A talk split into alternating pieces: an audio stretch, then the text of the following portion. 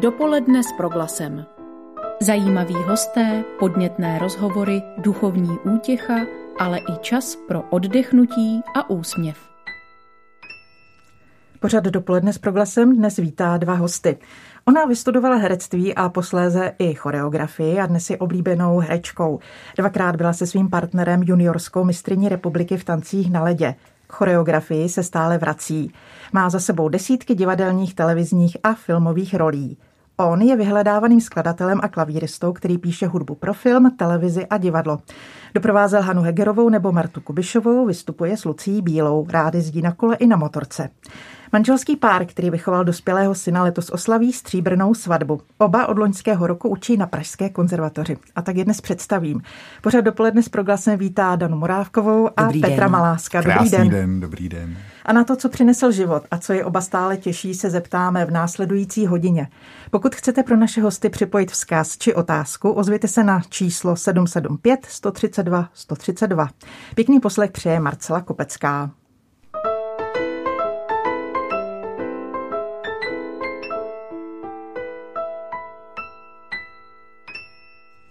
Já bych se na úvod zeptala, zda si pamatujete, co vám proběhlo hlavou, když jste si byli poprvé navzájem představeni. No nás nikdo vlastně moc nepředstavoval. My jsme se seznámili, my jsme se viděli na koncertě, kde Petr doprovázel uh, paní Hegerovou a my jsme si za ten celý večer řekli jenom dobrý večer a naschledanou, ale nikdo nás vlastně poprvé nepředstavil. Já jsem teda mě moji budoucí ženu ani nemusel nikdo představovat, v té době začínala uh, jedna soukromá televize tady uh, vysílat, kde byl tak, takový pořad snídaně a ty moderátoři byli velice populární a ona byla jedna z nich, takže já byť teda jsem nebyl úplně v té době člověk, který by ráno vstával a na tu snídaní koukal, tak občas to člověku neuniklo. Takže já jsem samozřejmě Danu znal a když jsem ji poprvé viděl vlastně naživo na tom zmíněném koncertě, což bylo u Olomouce v takovém krásném, na takovém krásném místě, a tak jsem si říkal, no tak takhle bych si nějak představoval ženu, kterou si jednou vezmu. A ono to dopadlo. Ale jak jsme byli oba nesmělí, tak opravdu za celý ten večer jsme si jenom řekli dobrý večer. A pak, když jsem odcházela, protože ty jsi tam zůstával, tak jsme si řekli naschledanou. Dobrou noc. Dobrou noc, ale nic víc. Nic a pak víc. jste se tedy potkali pracovně v divadle na Zábradlí při práci na legendárním představení Kabaret. Ano, my jsme se vlastně dali dohromady díky Petrovi Léblovi, který teda tady s námi bohužel už není, ale dal nás vlastně dohromady tím, že já jsem tam hrála v divadle a dělala jsem pro tohleto zmíněné představení choreografii a Petr byl oslovený, aby zaranžoval hudbu ke kabaretu. No já jsem tam šel tenkrát, si pamatuju, s tím, že to dělat nechci, protože to je taková nevděčná práce, aranžovat hudbu, tak když se vám to nepovede, nebo takhle, když se představení nepovede, tak za to můžete vy, a když se představení povede, tak za to může ten autor a vy zůstanete tak jako stranou, jsem říkal, tak to jako nemám zapotřebí. A um, šel jsem tam opravdu odmítnout. A ten Ale ty Petr... si hlavně taky měl jako špatný den, protože Petrovi dopoledne nešel k nám do divadla, to mi řekl až později, mu ukradli auto. Ještě mi ukradli auto. A Takže vlastně on měl jako jako špatný den, všechno špatně. A přišel jsem do té kanceláře Petrovi a on mi udělal takový, jako, takovou přednášku, takový briefing a on byl velmi charismatický člověk. Mm-hmm. A já pořád jsem odolával a pořád jsem tak jako v sobě, teď už mě to nahlodávalo, nahlodávalo a on pak říkal, no a choreografii bude dělat tady od nás ze souboru, bude dělat Dan, Danuška Morávková a já jsem říkal, aha, to je vlastně ta, co jsme se potkali v té Olomouci, co jsem si říkal, že takhle bych si představoval svoji budoucí ženu, tak možná to dopadne. Takže to bylo to, co mě zlomilo. To si vymýšlí. A, ne, ne, ne, tak jo, jo. takhle to ne, bylo. ne, ne, to si vymýšlí, hezky se to poslouchá. Vy jste oba vyrůstali v lásky plných rodinách, nicméně oba jste v mladém věku přišli o tatínka. Hmm. Spojí i tento fakt mladý pár poutem, které třeba to jejich okolí ani nemusí vnímat?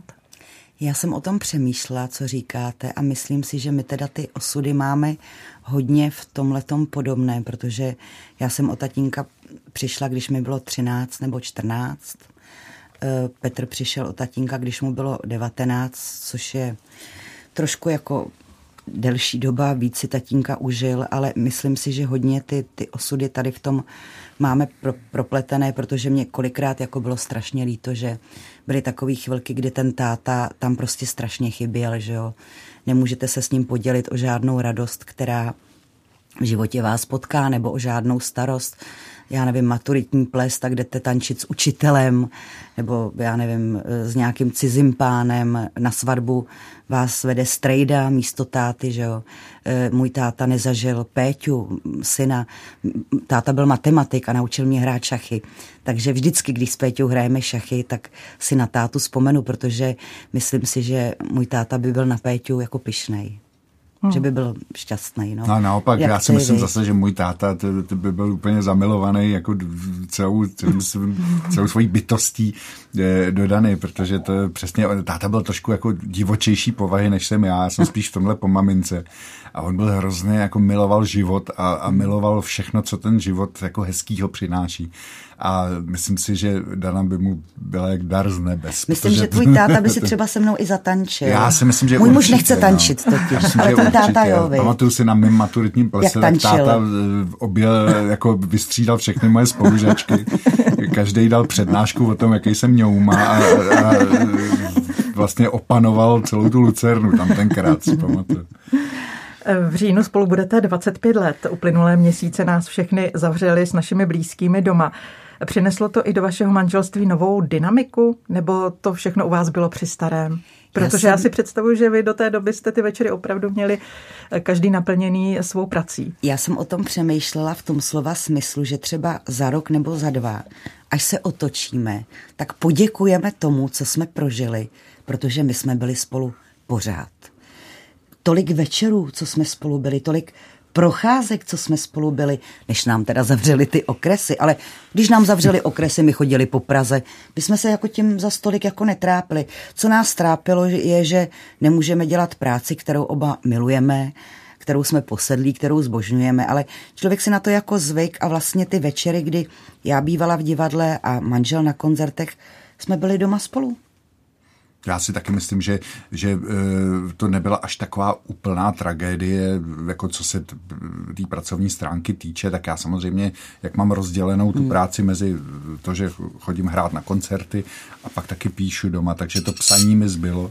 Hmm. Na psaní jsem byl eh, zase zvyklý na karanténu, protože psaní to je vlastně jedna velká karanténa, kterou už znám od svých, já nevím, 15 let, kdy se člověk zavře v pracovně a neví vůbec o světě a nevychází přichází.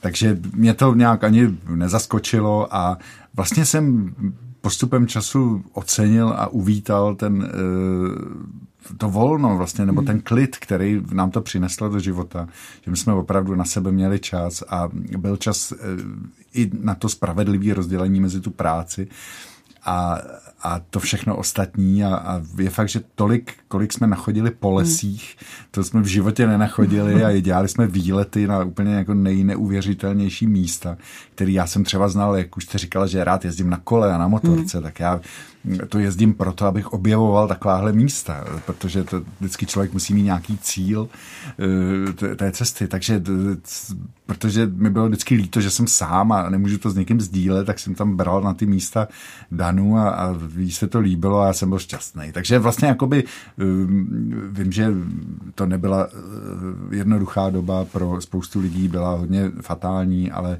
my musím říct, že jsme to nějak prožili bez úhony a že na to budeme možná možná i rádi vzpomínat. Co jim teda trošku jako vyčítám, a teď nevím, jestli mám říct politikům, ale to nejsou jenom ty naši, to bylo takový to šílený strašení, jo.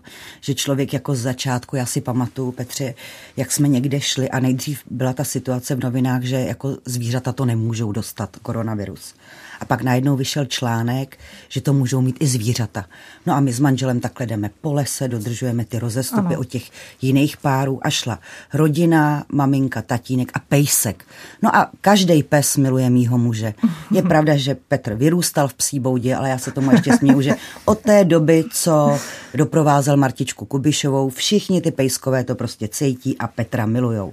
No a teď ta rodina šla s takovým malinkým pejskem a ten pejsek se rozběh a začal na mýho muže, že ho skákat. No tak vidíte malýho rostomilýho pejska, tak co uděláte? No tak Petr jako ho začal hladit, nebo chtěl ho pohladit, no a ta paní úplně dostala jako hysterický záchvat. Že jim na psa. Že jim hmm. šahá na psa, aby jako můj muž jako nenakazil jim hmm. toho hezkého pejska.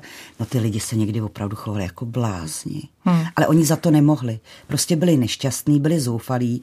To, co četli, brali jako bernou minci, takže opravdu občas ty lidi se chovali jak blázni. Hmm. Což trvá mimochodem do dneška, jo. ale myslím si, že to bude lepší a lepší. Já teda doufám, protože některý lidi se teda jako projevili, nebo já třeba jsem tomu nerozuměla, vy mi to třeba tady vysvětlíte, když jsme v tomhle rozhlase, co to bylo, jako že nemůžete za babičkou, za děde, jako že místo, aby řekli, pardon, teda pokud máte zahradu, vemte si babičku, dědu, posaďte na zahradu, ať koukají do přírody a ne, že jenom telefonicky, jo, pak teda ještě někdo zaplať pámbu vymyslel ty tablety, jo, protože já jsem si povídala jako s babičkama z domova důchodců, tak vím, jak byli šťastní a ptali se mě na seriála, na manžela a na syna, jak kdyby to opravdu byli hmm. moje příbuzní, protože oni, co velký Péťa, no tak já jim vyprávěla, co velký Péťa a co malý Péťa, říkám, víte, malýmu Péťovi už je 23, byli jako strašně vděční, jo, ale takový to, že jako nemohli za svýma, jako mladí nemohli za svýma eh, prarodičema, mně to přišlo úplně teda taky hmm, jako Bylo to hodně těžké, rozumím. Těžký. Říká Dana Morávková a Petr Malásek, kteří jsou našimi hosty v pořadu dopoledne s proglasem. Já bych se ještě vrátila k tomu vašemu vztahu. Vy jste se brali mladí. Co jste jeden druhému přinesli do života? Co tam nebylo? A co jste svým příchodem jeden druhému naplnili? Já teda musím říct, že já jsem se až tak mladý nebral. Jako mě bylo 32 a to považuji za jako docela ano, zralý věk, že, že už jsem si jako ledacos odžil, než, než jsem udělal to rozhodnutí se, se oženit. A uh, co jsem, uh, to já nevím, co jsem ti přinesl všechno. do života. všechno, no. Všechno, já se s tou tak ráda směju. Jo, jo, tak všechno, je to, to pravda. Ne, je, je fakt, že tak jedna věc je manželství, což jako my velmi ctíme. Brali jsme hmm. se v kostele, brali jsme se na Vyšehradě. Ano. Odával nás pan Páter Doležal, který hmm. mimochodem tam pořád ještě žije, sice už jako ne, nepraktikuje, ale pořád tam má byt a, a my vždycky s takovým štěstím chodíme kolem toho jeho zvonku, že pořád ještě všechno vizitku. existuje a že svět je v pořádku, ano. máme pocit. A, a vůbec ten Vyšehrad je pro nás takový symbolický místo. Já tam mám pochovaný oba rodiče na, na hřbitově, takže vždycky spojujeme návštěvu teda jako našich a spojujeme to i s kostelem a vždycky vzpomínáme, jak, jak jsme mm. se tam v tom kostele brali. Ale já si myslím, že takový to zásadní, co nám přineslo do života, co nás změnilo, tak to bylo narození syna. Hmm. A eh, tam od té doby se nějak ten život změní úplně radikálně, postaví se všechno na hlavu a najednou ty priority se přeskupí a všechno je najednou jinak. A vlastně je to, dostane to nějaký smysl. Tak.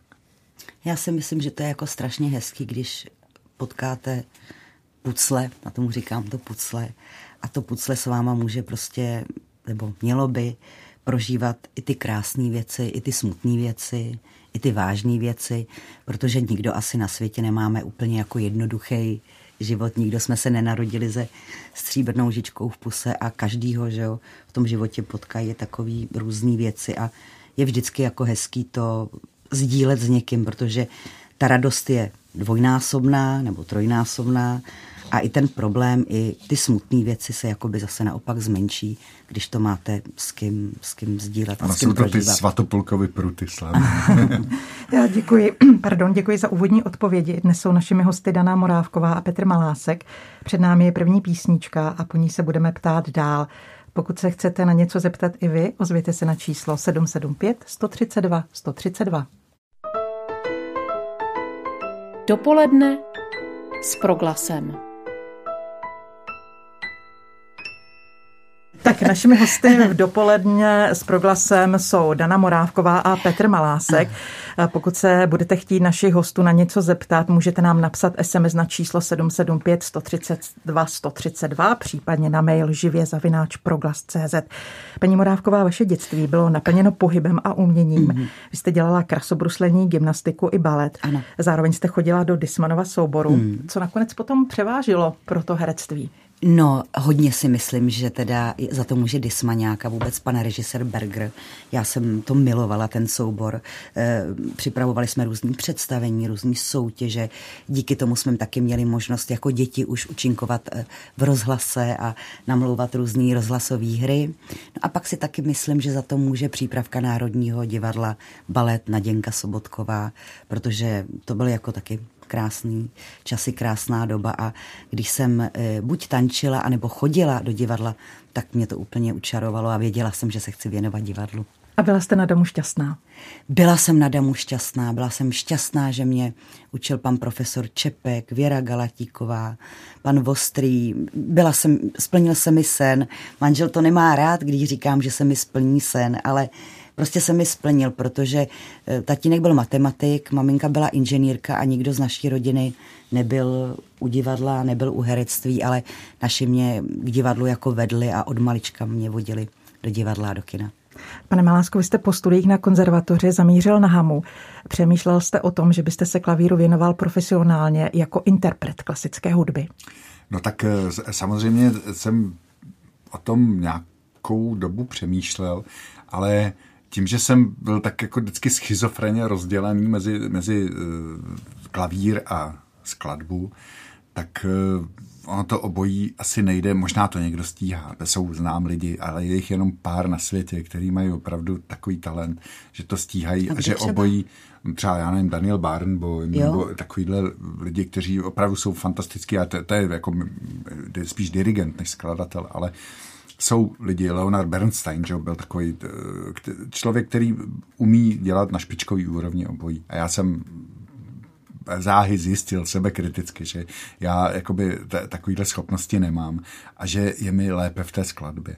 A navíc jsem v té době uh, čuchnul k jazzu mm. a zjistil jsem, že to je vlastně něco, co mě uh, přináší vlastně, že to tak jako rezonuje s mojí hudební osobností daleko víc než ta klasická hudba. Takže já vlastně čím jsem starší, tak tím víc se vracím ke klasice tím víc cvičím jakoby zase klasické skladby.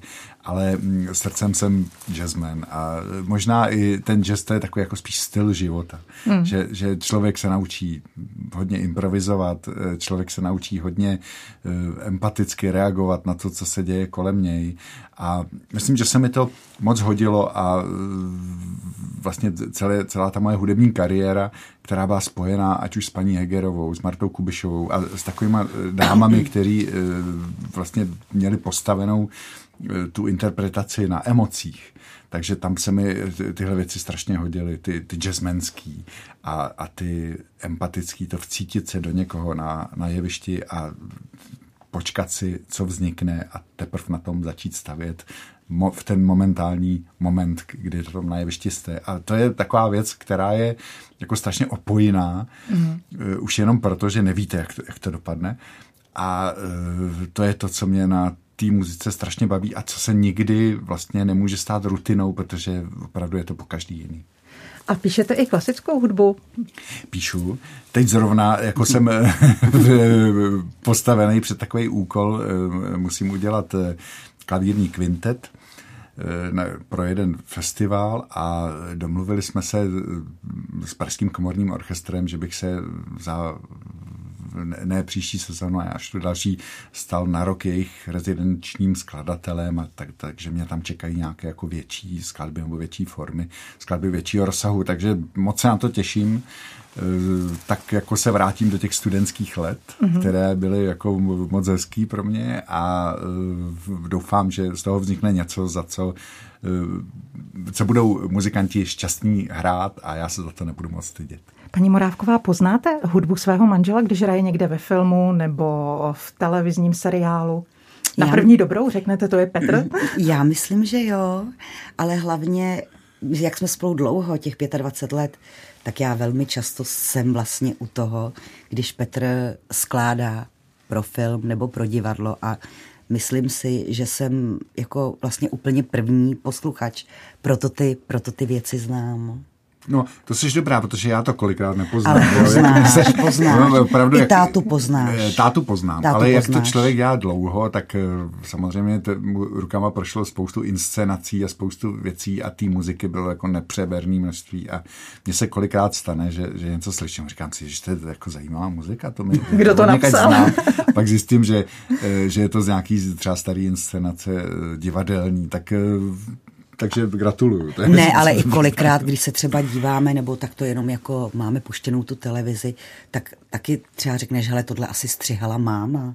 No to že pozná, že maminka hmm. byla střihačka, jako velmi významná a šikovná v české televizi. Takže Petr říká, no tohle asi střihala má a taky poznáš, když teta Hela napsala pohádku nebo nějakou věc. Ano, moje teta byla, Ta taky byla, zaspsala. Uh, Helena Sikorová. Helena Sikorová byla scénáristka a dramaturgině. No.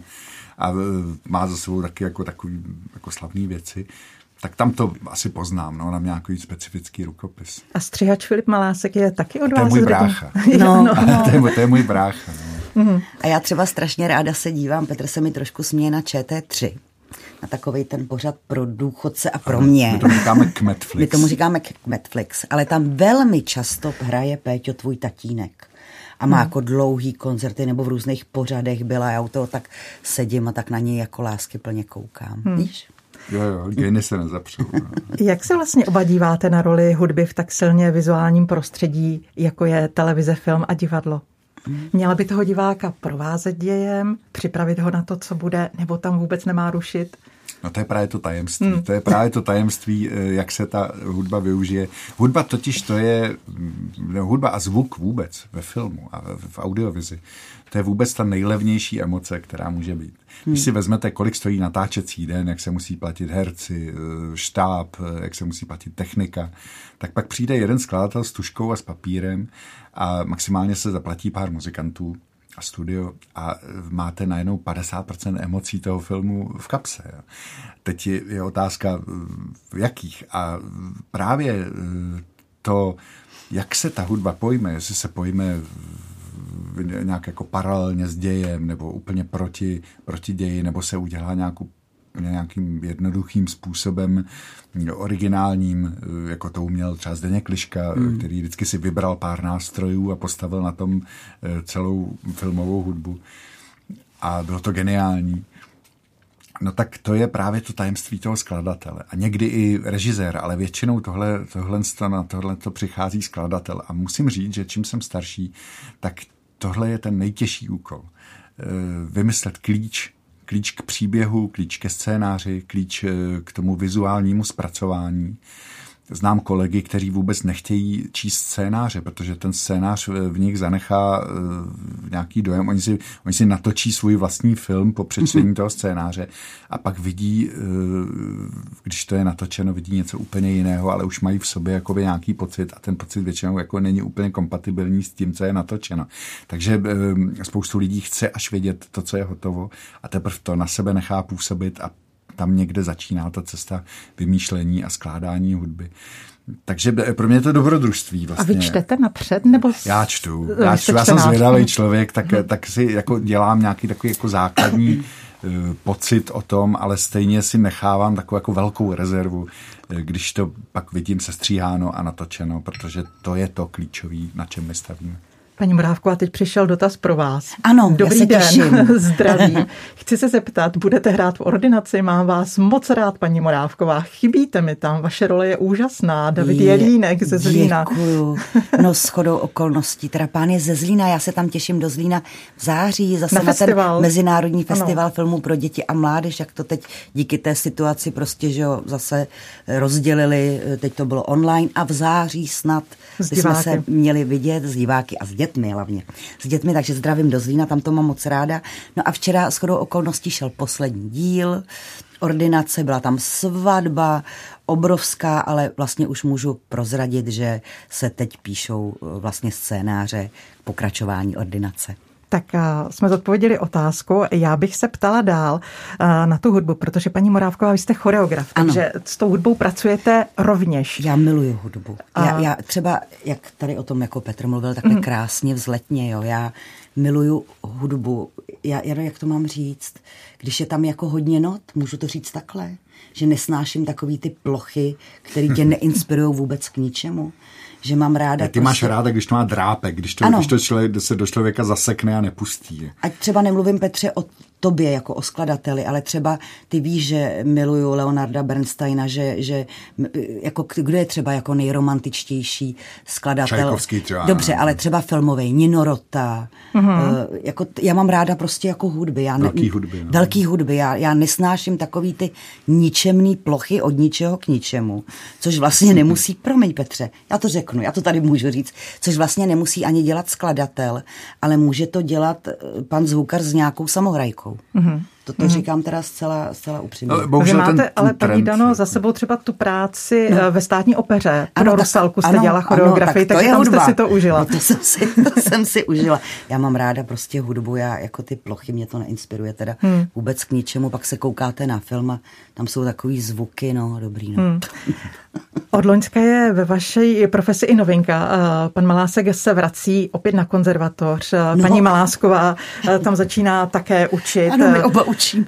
Co vás přimělo přijmout tuto nabídku?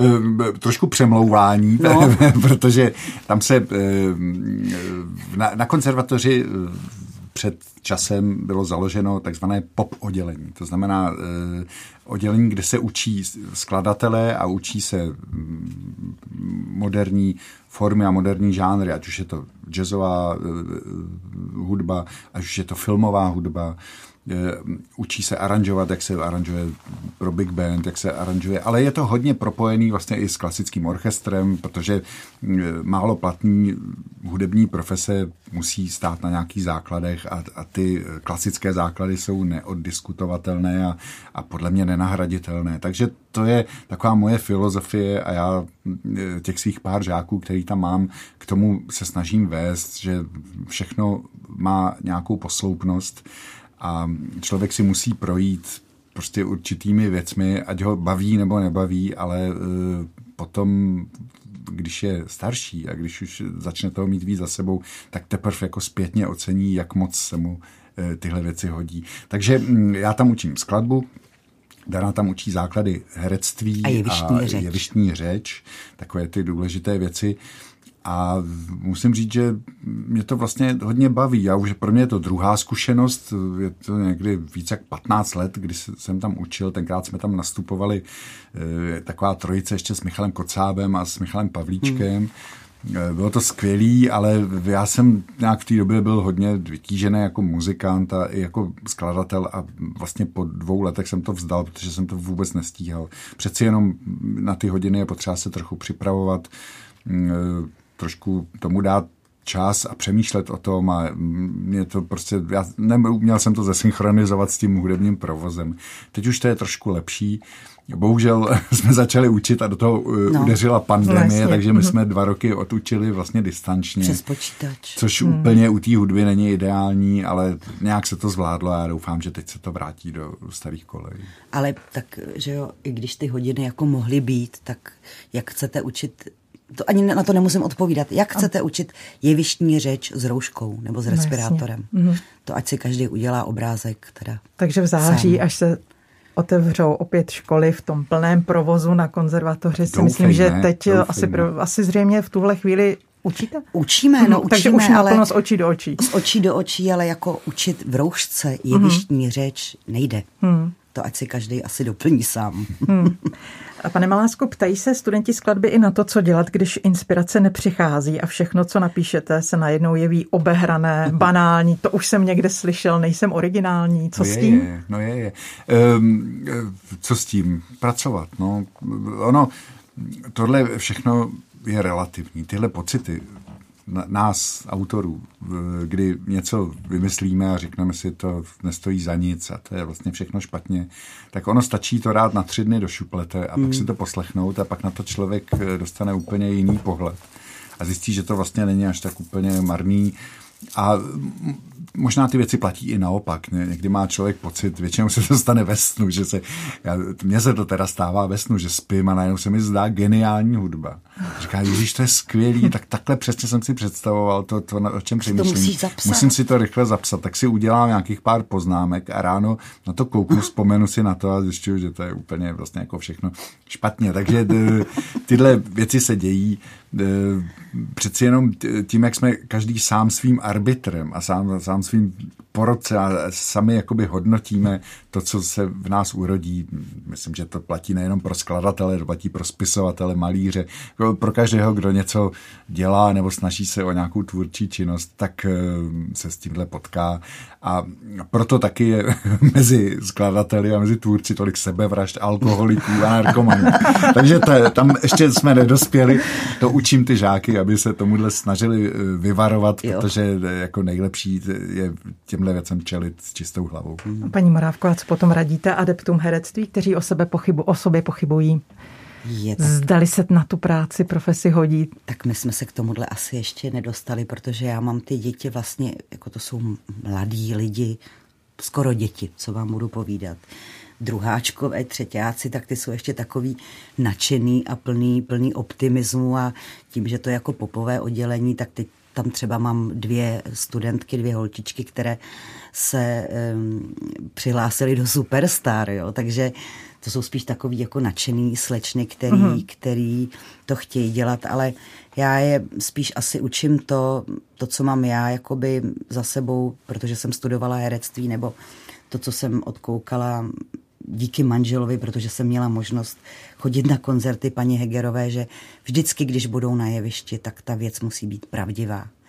To je jako, myslím si, úplný základ. Vždycky to musí být pravdivý a pak eh, tomu uvěří divák a bude mít rád.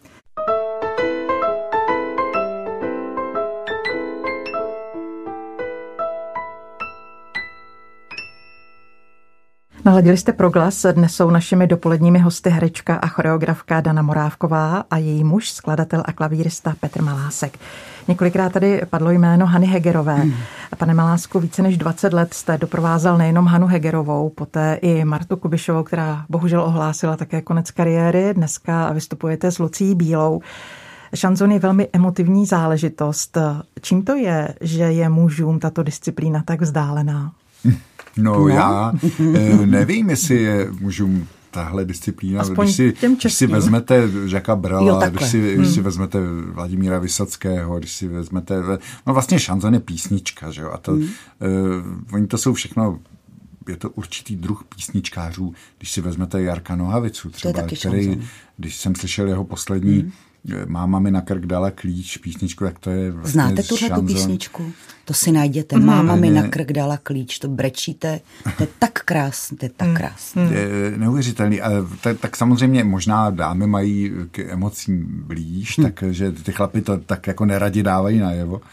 Eh, nebo na odiv, takže možná je víc dám šanzonierek zpěvaček, ale já si myslím eh, u těch mých oblíbenců, že to je tak jako jednak jedný ruku v ruce. Sledujete navzájem práci svých kolegů? Chodíte rádi na divadelní představení? My chodíme rádi na koncerty. My, ano, my, my s Petrem teda, když to šlo, tak jsme jako, když jsme nehráli, tak vždycky jsme šli eh, do divadla podívat se na činohru. Já teda uh, miluju balet, že jo, milujeme vzájemně operu, i, na kon, i jako jsme jezdili, takhle, kamkoliv jsme jeli, třeba do Berlína, do Budapešti, tak vždycky jsme tam zašli do divadla a vždycky jsme měli štěstí a dva lísky jsme sehnali. I když se to tvářilo na internetu, že to je vyprodaný, tak vždycky jsme si sedli, viď? To je pravda. No. Třeba moje žena miluje Anu Netrebko, miluje. zpěvačku úplně Miluju. miluje jako životně. A e, právě když jsme jeli na dovolenou do Rakouska, tak jsme zjistili, že e, paní Netrebko otvírá Salzburský festival. Ano v roli v opeře, tak já jsem rychle šel na internet a na poslední chvíli, protože jsem na, se, ku podivu jako sehnal lístky na ten opening. Ale Takže... ještě jaký jsme měli štěstí, protože ona zpívala dvakrát za sebou. A my jsme byli na tom prvním představení, protože Petr to teda koupil na to první představení ano. a to dostala k narozeninám jako dárek. A Anne Netrebko byla úžasná a zpívala nádherně a tleskalo se ve stoje. A ještě měla vystupovat druhý večer a ona onemocněla Tak to jsme měli štěstí. No, no, no, tam, tam už byl záskok. Tak no. jako výborný asi byl ten záskok, ale já potřebovala vidět tu paní Netrebko. Paní Moravko, a když vás tak poslouchám, s jakým zápalem no. mluvíte o té hudbě, eh, věřím eh, tomu, že tomu nesmírně rozumíte. Platí to i v opačném gardu, pane Malásku? Eh, sledujete s takovou vášní jako vaše žena hudbu vy herectví? No, spíš jako divadlo. Jako já myslím, že ano, protože já jsem, myslím, že většinu věcí, které jsem v životě udělal, bylo pro divadlo.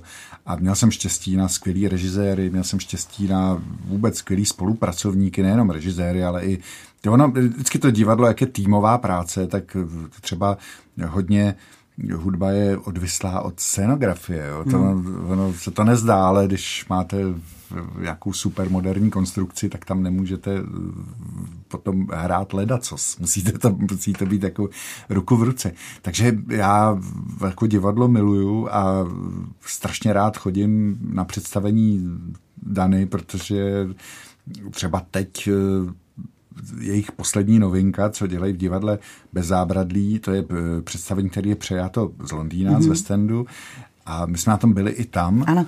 A zjistili jsme, že opravdu je to jedna ku jedný, mm-hmm. jo, že, že se povedlo přenést uh, úplně do detailu to představení a tak, jak tam je obrovsky úspěšné a vyprodané, tak uh, bylo před koronou obrovsky úspěšné a vyprodané i tady a já doufám, že teď i po koroně to bude pokračovat. To je představení, pardon, hra, která se, se zvrtla. Zvrhl, uh, ano, ano, ano a já jsem pochopila, protože mě bude, kolik mi bude, jo, ale já jsem pochopila, proč tu moji roli vždycky vždycky všude jinde hraje 25-letá holka, protože to je tak jako pohybově náročný pro ty, hmm. kteří to viděli. Tam opravdu, kdybyste si o 10 cm stoupla někam jinam. Přijdete o život. Tak přijdete o život, protože na vás padne nějaká kulisa. Hmm. Při tom představení mají padat kulisy. To jsou Aha. ty věci, které se tam zvrtávají. To se Takže, totiž odhrává v divadle. Ano, musíte být jako prostoru. rychlá Aha. strašně. Mm-hmm. A pochopila jsem, proč to vždycky hrajou 25-letý holky, ale tak veď, vemu si tenisky,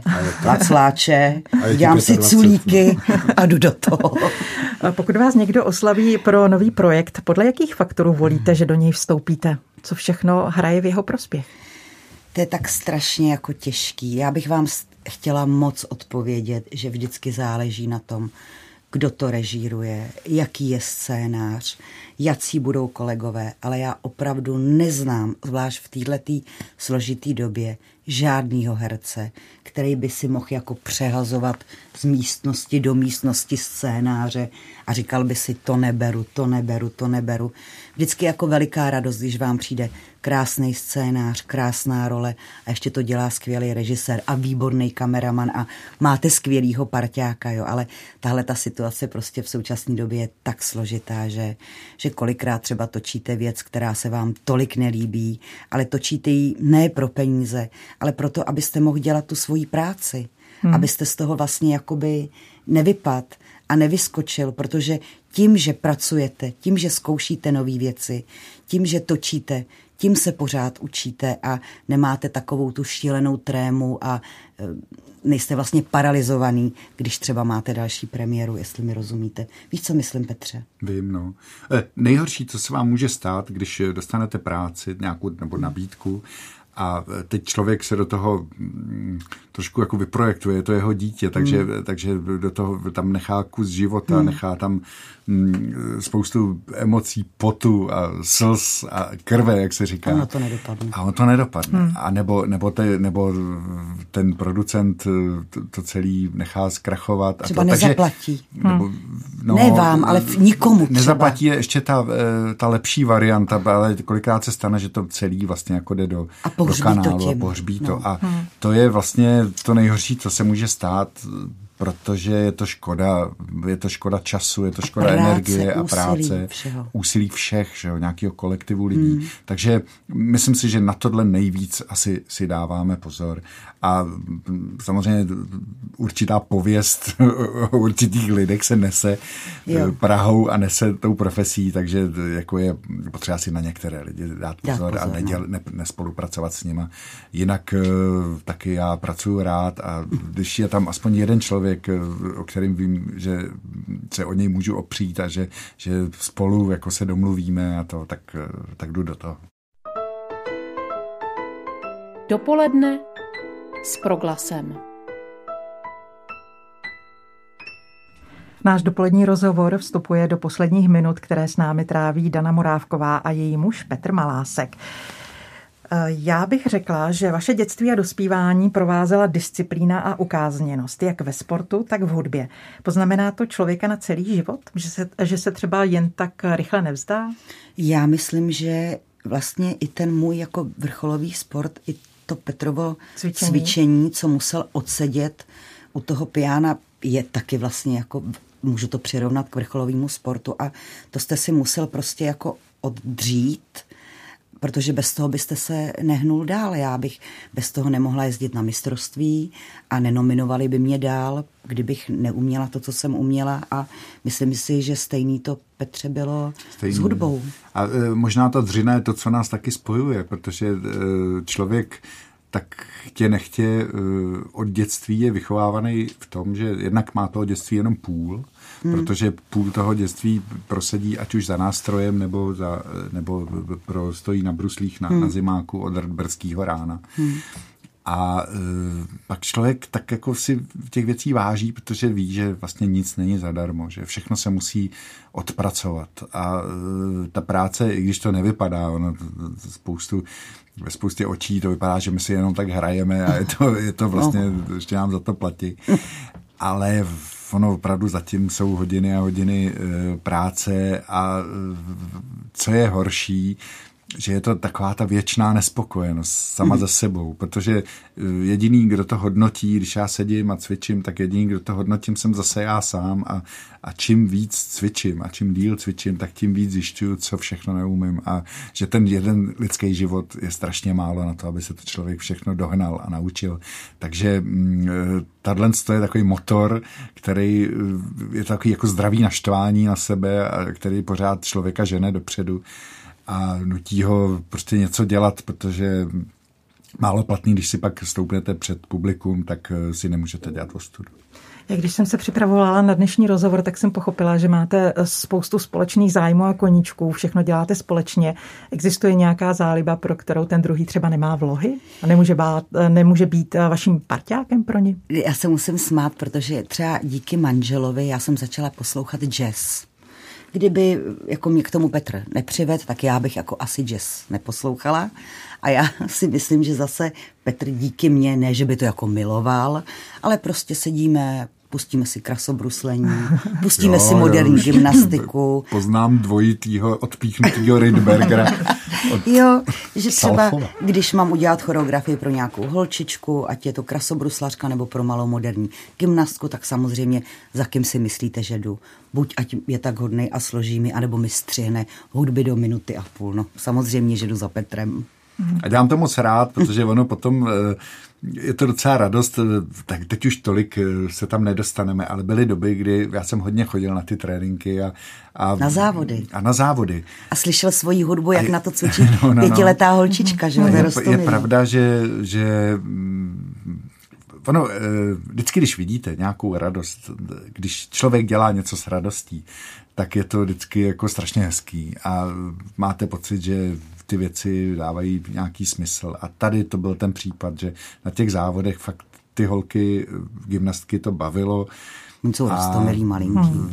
Baví je cvičit a je to pro ně nějaký jako smysl života, nějaká náplň a je hezký se na tom trošku podílet ale manžel teda, jako oba jsme třeba cyklisti a manžel teda miluje jezdit na motorce a to já teda ne, nedělám. Nejezdíte s ním? Ne, já, t, jako to je tak velká ta motorka, že snad já nevím, já bych na tom byla jak vosa na bomboně, jak se říká, ne? To je to GSO veliký. No, to nevadí, ale tak to, to nevadí. Tak tam, tam se naše koníčky trošku rozdělují. Já zase jakoby úplně se neorientuju v módě. A, ale... A v kabelkách. A v kabelkách, protože tam se ztrácím. Vždycky jako říká, zase černá, jo, tak jako to je... No, ale když se na ty naše cesty takhle rozejdou směrem ke kabelkám a k motorce, tak zase se pak na, na konci spojej. spojej a zase, zase jsme u muziky. A spojuje vás také syn Petr, který ano. se zatím nevydává ve stopách rodičů. On studuje literaturu a tvůrčí psaní ano. v zahraničí. Ano. Na co jste opravdu pišní? Co se vám ve výchově vašeho syna povedlo? Já, jestli můžu. Musíš. Eh, já si myslím, že jak každý dítě se trošku řídí tím, co vidí doma, tak je to právě to, o čem jsem mluvil před chvílí, že nic není zadarmo a že všechno je potřeba si odmakat a, a odpracovat. A on byl zvyklý opravdu od začátku. Já vím, jaký je handicap mít známýho a slavného rodiče, jo, protože e, všechno, co se vám povede, tak v očích ostatních máte úplně zadarmo, protože to je přeci jasný. Že? A to všechno, co se vám nepovede, je jakoby eh, v podstatě s takovým lehce škodolibým úšklepkem braný, jako no jo, tak to je jasný, že jo. Když je někdo protekční, tak to je jasný, že ne, hmm. nebude dobrý. Takže je potřeba to trošku jako víc obhajovat, to, to co člověk umí. A myslím, že syn Petr, byť o tom nemluví, tak, tak trošku to taky jakoby tyhle věci cítí. Myslím, že i proto je mu dobře v zahraničí, protože tam samozřejmě nikdo neví, kdo je Malásek nebo Morávko. A, a e, tím, že tam má úspěchy a tím, že jakoby vidí, že to, co dělá, má nějaký ohlas a lidi se na něj za to usmívají, tak e, že mu to přináší to, co nám přináší ty naše obory. A to je asi to nejdůležitější, že člověk je šťastný v tom, co dělá. Absolutně nechce a nikdy nechtěl, aby jsme mu jakkoliv pomáhali. A dokonce to došlo tak daleko, že když mu třeba vytiskli někde něco, ať to byla báseň, nebo článek, nebo rozhovor, a každá jiná máma by si to třeba dala na Facebook, jako že by byla, protože jsem za něj pišná, on to vůbec nechce takže já se vlastně nemůžu vůbec o ty jeho úspěchy s nikým podělit, protože syn si to nepřeje, a já to respektuju. A já chápu, proč si to nepřeje, protože samozřejmě k nám hercům, Petr taky nic nedává ani na Facebook, ani na Instagram, ale k nám hercům velmi často chodí novináři a nejenom novináři, ale i bulvár, protože to nejsou žádní novináři a třeba by zas napsali nějakou blbost a naše rodina o to opravdu nestojí. Nám zbývá, myslím, poslední minuta. Ano. Já se chci jenom zeptat velmi krátce. Budete mít pracovní léto? Můžeme vás někde vidět? Eh, myslím si, že máme tak jako pracovně eh, soukromí léto, tak je fakt, že těch soukromých věcí jsme si za poslední dva roky užili dost, ale myslím, že tam zbyde i nějaký čas na, na kolo, jak jsme říkali, ale... I tam jsme se přece potkali společně. ano, ano, ale eh, myslím, že i té práce bude dost speciálně v srpnu, tím, že vlastně díky pandemii se všechno přesunulo do exteriérů a na, na festivaly a do venkovních prostor, takže ať už divadlo, e, tak koncerty, mm, myslím, že speciálně v srpnu je tam toho poměrně dost. A to byla tedy závěrečná slova našich dnešních hostů. Jsem ráda, že dnes s námi byli manželé Dana Morávková a Petr Malásek. Přeji vám, ať se vám i nadále daří ve všem, co konáte. A panu Maláskovi dodatečně všechno nejlepší k včerejším narozeninám. Děkuji. Pěkné léto a naslyšenou. Děkujeme za pozvání. Děkujeme za pozvání. Od mikrofonu se loučí a dobrý poslech našich dalších pořadů přeje Marcela Kopecká. Těším se v pondělí, kdy budeme hostit herečku Národního divadla Tatianu Medveckou. Dopoledne s proglasem. Každý všední den mezi devátou a desátou jsme v tom s vámi už 25 let.